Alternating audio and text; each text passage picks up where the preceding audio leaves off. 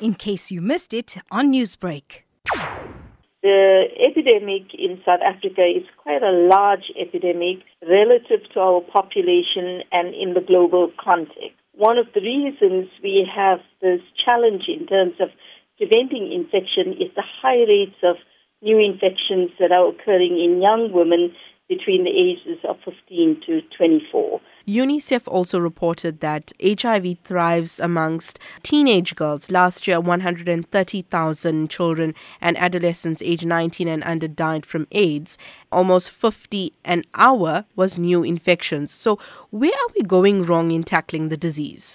In terms of preventing HIV infection, there are a number of challenges. The first is looking at how are these young women getting infected. The acquisition of HIV in adolescent girls, some of it is linked to gender-based violence and uh, resulting from uh, rape and non-consensual sex, etc. But a very important uh, finding has been that young women between the ages of 15 to 24 years are acquiring HIV infection from men who are 25 to 40 years old. Could this yes. be due to that blesser phenomenon and the current economic plight that the country is facing? A very unique feature of this epidemic, which is young women getting infected by age 15. In fact, by age 15 to 24, if you have to look at HIV in women compared to men, women already had six times more infection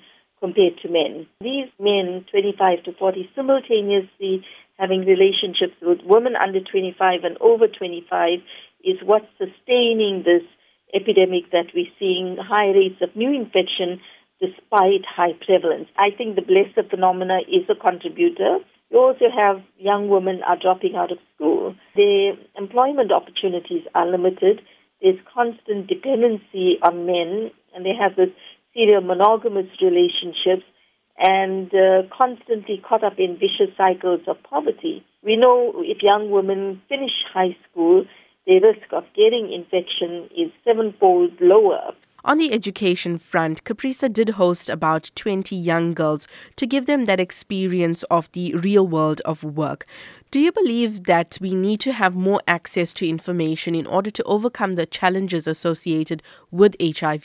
CAPRISA is 95% women uh, run and dominated organization. And one of the uh, things that we do at CAPRISA is to look at opportunities to get young women and young men to have a sense of future and invest in that and appreciate that in democratic South Africa there are a lot more opportunities for them and education, as Madiba said, is the great equalizer.